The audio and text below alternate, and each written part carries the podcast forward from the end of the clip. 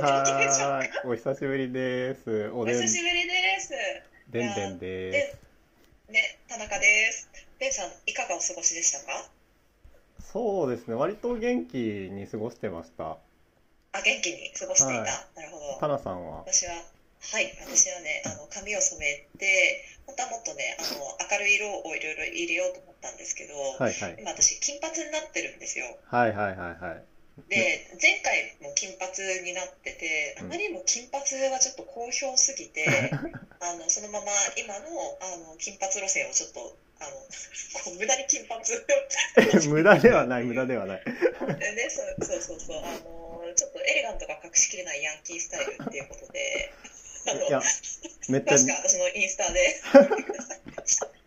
塗りながら写真上げてないやめっちゃ似合ってますありがとうございます、はい、あとね全然関係ない話なんですけど最近ネットフリでアップされたばっかりの「アッシャー家の崩壊」っていうドラマを見ていて超ドハマりしてましたそれのちょっと軽く概要を聞きたいです軽く概要を話すと昔の作家でエドガー・アラン・ポーっていう人がいるんですよでその人ゴシックホラー小説のもう先駆者って言われてるんですけど、すごい言ったらそれを映像化しましたって何度も映像化されてるんだけど、それを映像化をされたドラマで現代に置き換えてその話をやってるんだけど、めちゃくちゃ面白くてホラーなんだけどめちゃくちゃ面白くて私ホラーで、みたいになるのがちょっと初めてで。言っときますホラー苦手ですめちゃくちゃ苦手です人生でホラー映画を見に映画館に行くっていう行為だけは絶対にお金積まれてもやりたくない行為ぐらい、ホラー映画って苦手なんですけどでもめっちゃ楽しめたの、なんでそんななのに見ようと思ったんですかなんかねもともとエドガー・アラン・ポーが好きでハマってた時期があるんですよ学生でこじらせてた時期にこじらせ時期に小倉正直にハマっててゴシックホラーものにハマっていて結構その頃にね読んでて、ちょっと懐かしいなみたいな気持ちで、いや多分ね人類割とゴシックホラー好きはね多いと思うのでぜひチャレンジしてみてくださいでもちょっとね動物が結構こう死んじゃう場面とかも結構多いので、あとちょっとグロい場面とかも多いのでご注意っていう感じなんですけど面白い要素の一つとして、私の視点から見ると結構なんていうのかなこう家父長制に対する批判みたいな部分の視点がちょっとあったりとかそうなんですね、そうなんですよとかあとねこれ結構ねいろんな作品見てて欧米のいろんな作品を見ていて思うんだけど、もう多様な家族観が当たり前だもんああそうですよねその主人公の家族が6人兄弟とかなんだけれども、普通にバイセクシャルの人がいたりとか、レズビアンカップルで付き合ってたりとかがもう本当にね超普通なの何の別に説明とかもなく普通なのそれがいやその普通装備日本のドラマを早くしてみたいないやー間違いないじゃないですか本当ねそれなんです今日ちょっとすごいねつらその面白さに関しては、私のスレッズの方に結構なんかね書いてなのでよかったらよかったら皆さん見てください。宣伝ばっかりしてごめんなさい。何の宣伝やって。ね、もう本当に。ちなみにですね、それでいくと、自分もホラー苦手ですっていうことだけ伝えておきます。あ、わかりました。ね、まあみんな。好きなこと苦手なものはいろいろあると思うので苦手な方でも見れるということで見てみてくださいどうだろう怪しいようです苦手な人ちょっとかなりびっくりするかもしれないから無理にとは言いませんっていう感じかなはいらしいのではいすいません前置きが長くなりました、興味ある人はぜひということではいそうです、じゃあ今日はですねちょっとざっくりこういう話するよっていうのを最初にお伝えできればと思っていて、最初は前回の宿題というかになっていた、私でんでんのアクティビズム始めた動機みたいなのを最初ちょっと話して、あとはまた気になったニュース関連2つ3つとクラファンの紹介とかもしていきたいと思います。はい、じゃあ早速ですけど、自分の動機ですよね。はいこれなんかでもそのいわゆるシンデレラストーリーじゃないけどがないんですよ。面白くないんですよこれ。でも正直そんなみんな面白いかって言われたら面白くないような気がするんだけどそう、それで、自分はですね、もともとその気候変動というか環境から関心を持ち始めたんですよね。でそれが、2年前2021年の春から夏ぐらいに持ち始めたんですけど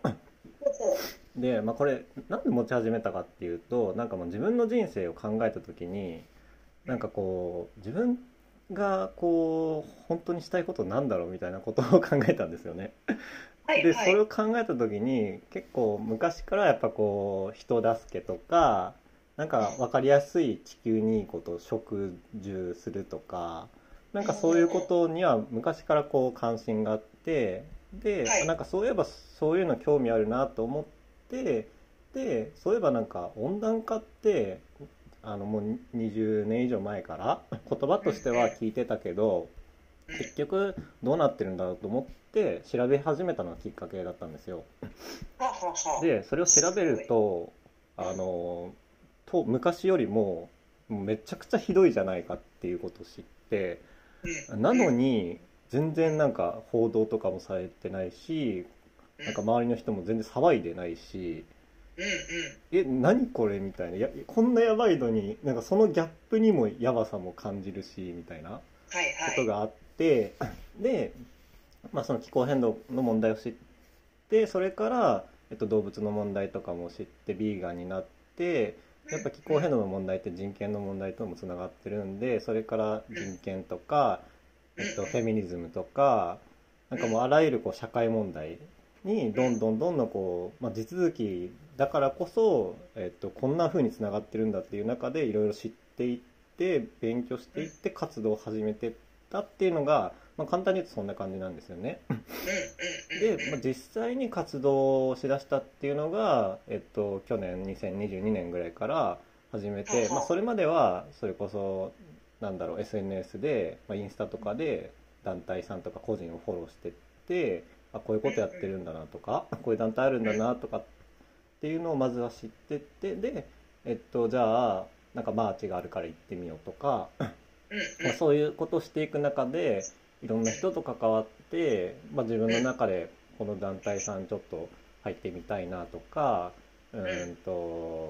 ういうイベント参加したいからしてみようっていう中で、もう本当に、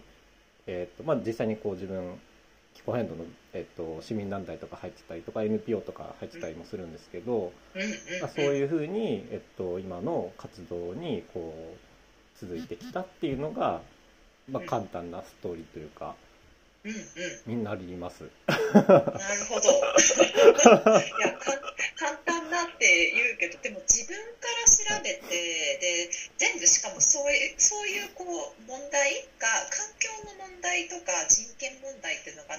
地続きなんだって気づけるっていうのがめっちゃすごいなって思うんですよね。ああ、すごいんですかね。どうなんですかね。ね、例えばビーガンの人とかって、私が知ってる限りでは、本当に多分みんないろいろな観点でビーガンになる人がいるなっていうふうに思ってて、でも例えばやっぱり環境の話とか、アニマルライツの話でビーガンになってるっていう人が私の周りは多いんだけれども、結構全然そうじゃないビーガンの人とかもすごいいるっていうのを割と最近になって知ってる。私はそっちが最近になって知って、えみたいな、ビーガンの人だけど例えば差別の問題とかにあんまり関心がないみたいなのが衝撃を受けたことが実はあってあることがきっかけで、でもそれってやっぱりやっぱり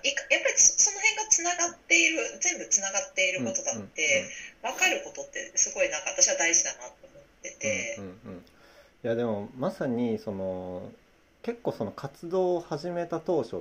て気候変動とか人権フェミニズムよりも先に最初がアニマルライツ系の活動だったって自分では思ってて、でそれを活動してまあそのそういうなんでしょう界隈というか活動仲間が増えていく中で結構嫌だなって思ってたことがそのアニマルライツとかヴィーガンって種差別っていうのを歌うんですけど、種差別ってご存知ですか？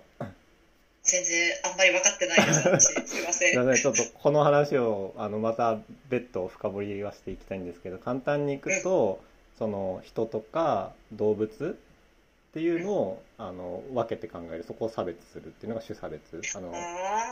種ですよね、種、なるほど、を種差別っていうんですけど、それをまあ反対とかって言ったりするんですよね。でまあ、そうやってこう活動している人の中でもそれこそ人種差別とかそれこそ性差別とか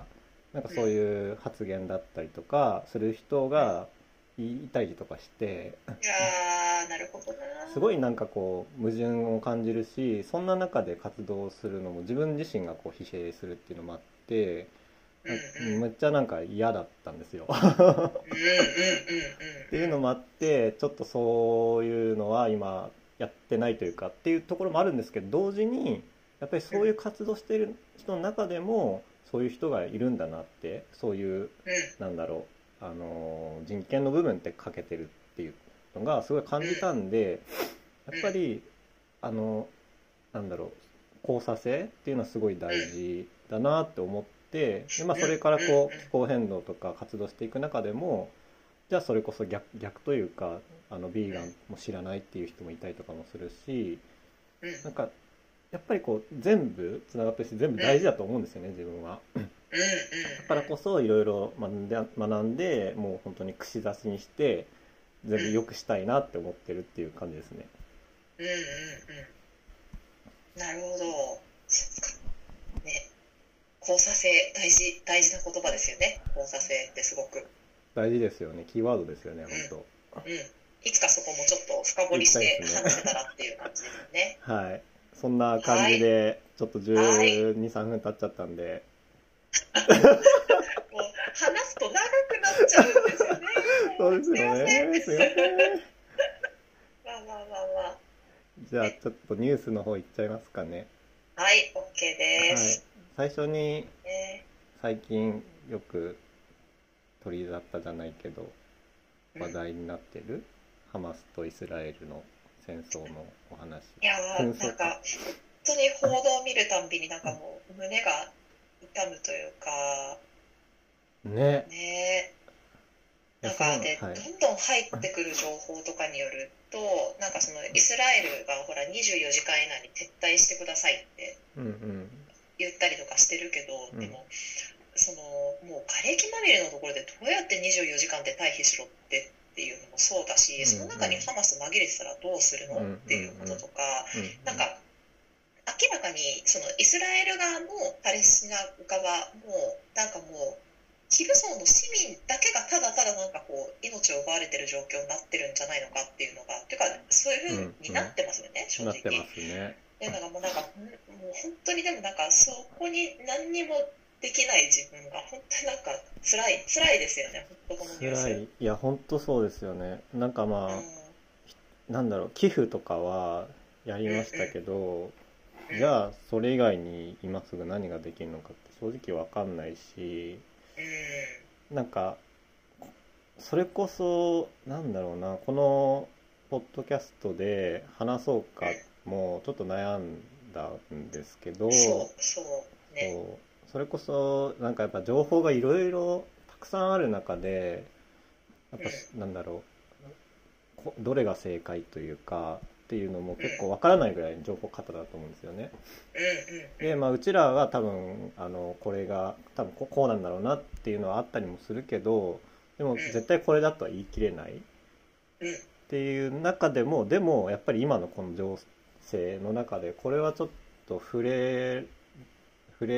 ないわけにはいかないというか、なんか自分の思いとしても結構これでやっぱりこう疲弊というかなっていうのもあったんで、簡単にこう今話をさせてもらってるっていう感じではあるんですけど、なんか、そう、私はなんですけど、これ今もそのハマス対イスラエルっていうこの状況でやっぱり正直情報とかもどう拾っていいか、もう手探りっていうか、なんかちょっとどこからどういうふうに情報を取ったらいいのかっていうのがやっぱり分からなくなるっていうのはすごくあるんですけど、でも基本的にはやっぱりいつもなんかこの関連のことを追っている人たちの情報とかはちょっと聞くようにしようかなっていうので、多分これを聞いてくれてる人みんな割と大好きなダイアログ・フォー・ピープルの安田なつきさんと佐藤圭さんがやってるラジオとかの話とかは結構そこでね、なんか聞こうかなって、そこから結構情報はできるだけ得ようかなっていうふうに思っていたりとか、あとやっぱり積極的に例えばその現地で流れているニュースの翻訳をしてくれている友達とかがいるので、なんかそういう人たちの、情報を基本的にはちょっと見るようにっていうふうに今はしているかなっていう感じです。そうですね、私は、まあ、自分も同じですね。まあ、信頼できるだろうっていうのを追ってはいるんですけど、まあでも同時にこれが 100% 正解だとも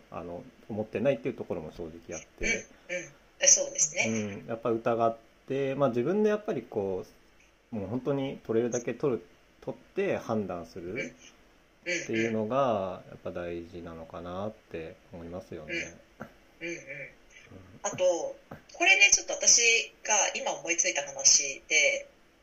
ちょっとね、うまく言葉にまとめられるか分かんないんですけど、やっぱりその情報を発信している人が普段から他にどんなことを発信しているかっていうのは見ておきたいなって私は思っていて、普段から割とそのなんていうんですかね、例えば人権擁護だったりとか、少数民族の話とか、別にそれだけじゃなくてもその普遍的に例えば差別っていけないよねっていうことを発信してくれてる人の情報とかからやっぱり私は情報を得ようというふうに思っていて、これね、なんか旧ツイッターとかインスタグラムとかもそうなんだけれども、結構例えば短い国会議員のショート動画の切り抜きとかって割とこう流行るじゃないですか。で、あれ切り抜きやってくれてる人のなんかパッて映像を見たときにいいなって思って思わず、リツイートだったりとか、あるいはそのリポストだったりとかをするんだけど、そのちょっと待ってよってその動画を上げてくれてるその人の他の動画ってどんなもの上がってるのかなって、意外とそれ見るの大事だなと思っていて、確かになんか意外と他のところで上げてる動画はなんかちょっと自分と相入れないものがあるなっていうものがあるものに関して、私はちょっと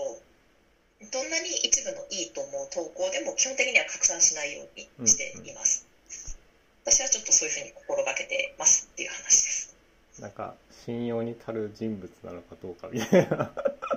んかね、他の投稿もちょっと見るようにっていうのはしています。なんかそうですよね。個人的に。確かに。って感じですね。なんかこれ一個だけ話したいと思ったのが、チャーター機を日本が出したじゃないですか。イスラエルからの法人を載せるやつ、でもあれって有料になりましたよね。でその韓国のやつが無料だから、韓国のやつで退避したみたいなのがあったと思うんですけど、俺なんかもうそれこそがじゃあ仮になんかこうなんだろう、日本が戦争とかあった時も結局政府ってなんかそういうなんだろうスタンスになるんだろうなみたいなのがもう見て取れるなっていうのがやっぱこのなんだろう我々の暮らしっていうところに落とし込むと見えてきたところかなとも一つ思ったって感じですね。確かに自己責任論が強すぎますよね。ですよね。はい、あれひどいなって思いました、私も。そうですよね。有料300万ドバイまでおかしい、めちゃくちゃ。しかもね、そのに日本じゃないんかいみたいなね、そう乗せてそれで、ね、全然違うとこみたいなねえ、本当にさ、人の命のことを軽く考えるよねって思っちゃいますよ ねあれ見てたら。いや本当に本当言う通りだと思いました、ね、それだけは話したいなと思っていや本当ですね。ちょっと引き続きね、このなんかハマス VS イスラエルの話はちょっと注意してなんかそうですね、見ておかなきゃって感じですね、これからもね、もうちょっとだけその今回 そのハマスの攻撃で一気にこう、世界的にも取り上げられるようになったかなと思うんですけど、でも問題はもうその前からもう何年も何十年 もう歴史を振り返るともう2000年ぐらい前からっていう背景とかもあるので、まあこれをきっかけに、まあ、知らなかったっていう人もそういうのをいろいろ調べるといいんじゃないかなっていうふうに自分は思ってますっていう感じです。本当ですね。はい、はい、ありがとうございます。じゃあ次いっちゃいましょうか。はい、そうですね。ちょっと私が気になったニュースだったんですけど、はいはい、あれどこの地裁だっけ？静岡。地裁で静岡ですね。トランスジェンダーの方がその性別変更をしたいっていう時に、ちょっと待ってくださいね。すいません、ちょっとニュース出しますね。性別変更をするときに手術が必要っていうふうに今は規定がなってるんだけど、それって憲法違反なんじゃないですかっていうふうに裁判を起こした人がいて、で静岡の地裁でやっぱそうだよねって、憲法違反だよねっていうふうに、判決が出て、これ結構ね初めて出た判決だから画期的だなと思って、そうですよね。で正直私この件の前に最高裁に今あれですよね、何人かでやっぱり集団でやっぱりその性別変更の時の条件が手術が必要だっていうことってやっぱり人権侵害だよねって、憲法に違反するよねっていうことを今裁判を起こしている人たちがいて、でここまでやっぱり話題になるまで、それがやっぱりすごいその手術を強制的にしなきゃいけないで、要はそれって妊娠だったり生殖だったりが一切できなくなるってことじゃないですか、はい、でそれがすごい人権侵害だなっていう、人権を侵害されてる状況だっていうことがやっぱり問題を提起されるまでそうなんだっていうことに気づけなくてすごくハッとしたんですよね。そうで、なんか今トランスジェンダーを巡る問題ってっていう言い方もちょっとあんまり好きじゃないんですけど、正直、でもなんだろう、あまりにも事実とか当人たちの思いと違う方向ですごくバッシングが起きてしまってるっていう状況が本当に嫌で、バックラッシュがひどいですよね。はい、バックラッシュが本当にとにかくひどいですよね、でやっぱりでもとはいえ多分その荒いでありたい私たちにとっても、特に私なんかはそうなんですけど、やっぱりここまで問題が大きくなるまでその問題点に気づけなかったとか知らなかったっていう、例えばそのトランスジェンダーの権利を認めるとそのなんか女性トイレに男性が入ってくるぞみたいな、よく言われる。すいません、ちょっとデマなんだけれどもすごいすいません、ちょっと差別的なことをね話してしまったのを前置きもなく話してしまってすいませんなんだけど、それがあまりにも実はすごい前からもうアメリカとかで例えばもう右派政治家とかが右派団体とかがもうカビが入るレベルで使い古してるデマだっていうことも、私それ知ったのも実は本当に最近なんですよ。はいはい。だからなんか本当に知らないっていうことがやっぱりあまりにもいっぱいあるんだなっていう。まあね、なんか全ての物事を知るって本当に難しいことだけれども、やっぱりなんかあまりにも私たちで特にそのマイノリティの人たちの置かれている権利や苦しさっていうことに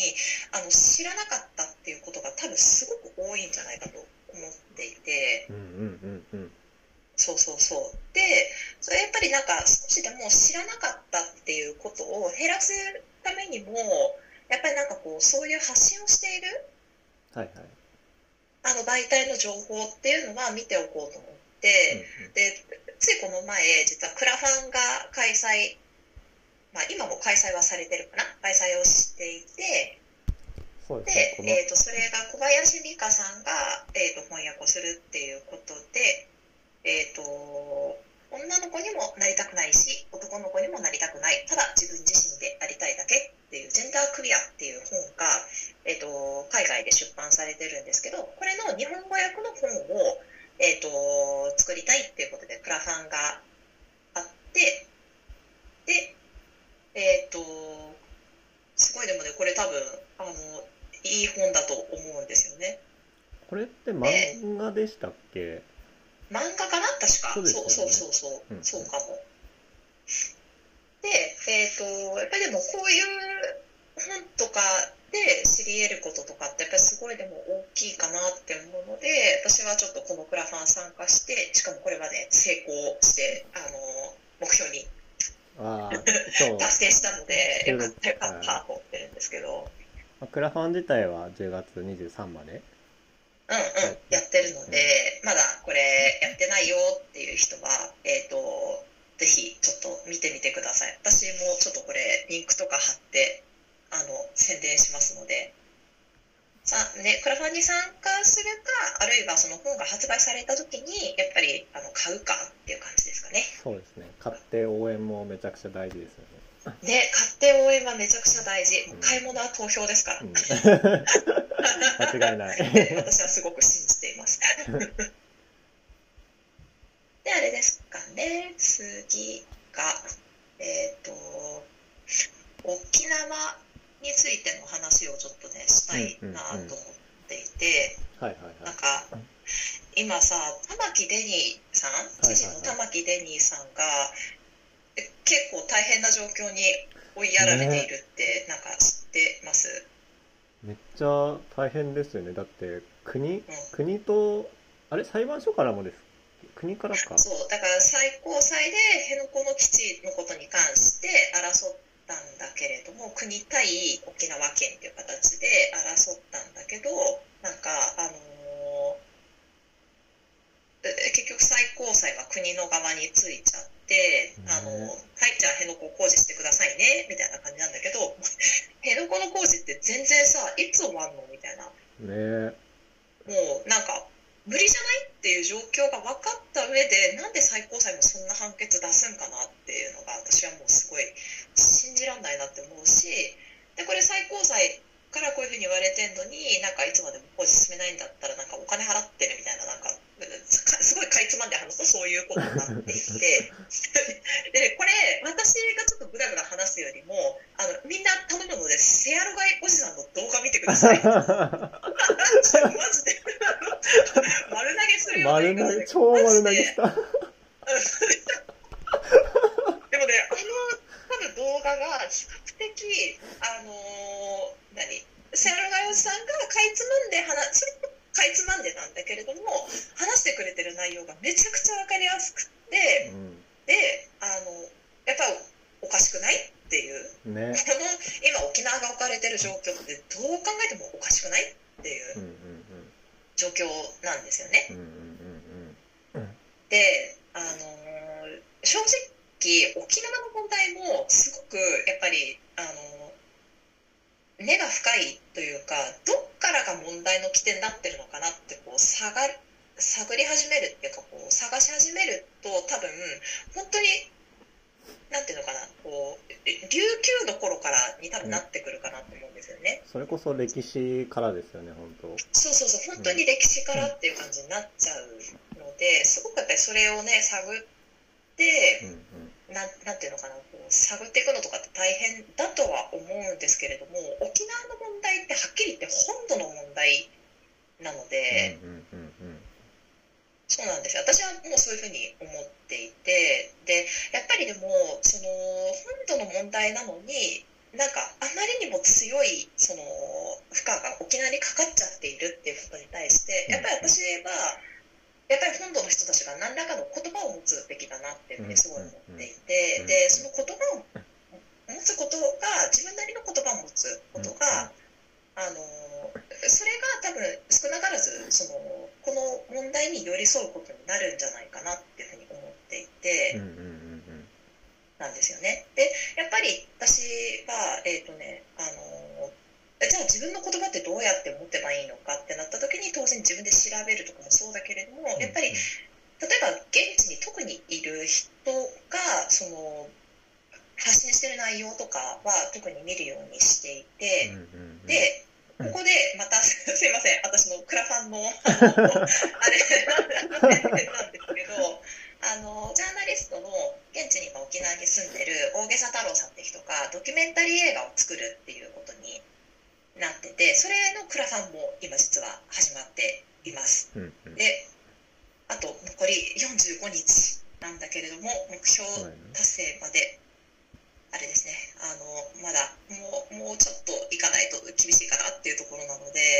これぜひちょっとね、私はぜひいろんな人にぜひ参加してほしいなって思う、そのドキュメンタリー映画になるんじゃないかなって思ってます、うん、今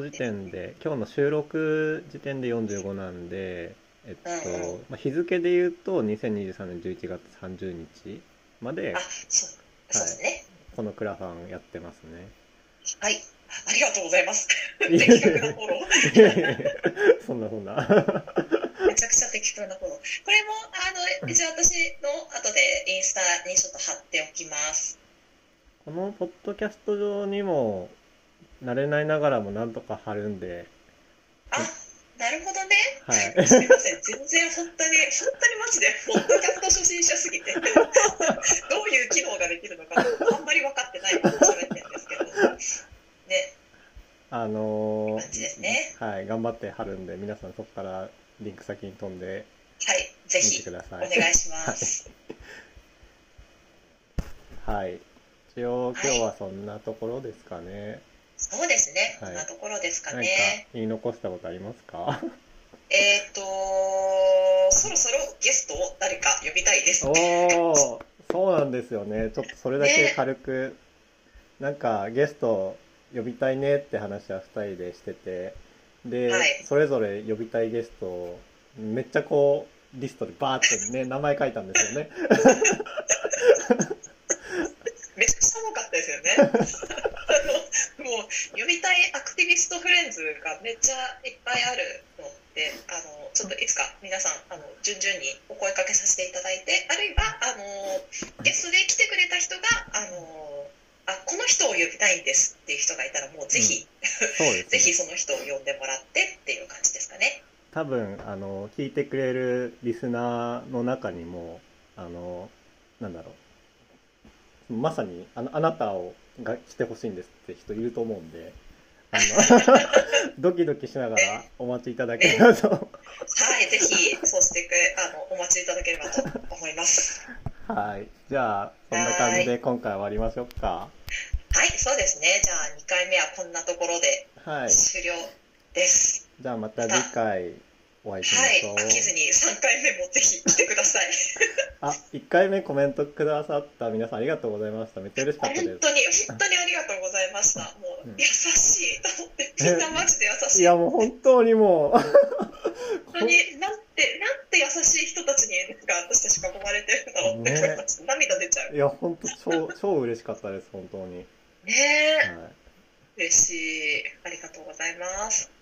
じゃあそんな感じで今回終わります。はい。はい。はい。ではまた。はい。ではまた。ありがとうございました。また次回の放送でお目にかかれればぜひお願いします。はい、じゃあバイバーイ。はい、バイバーイ。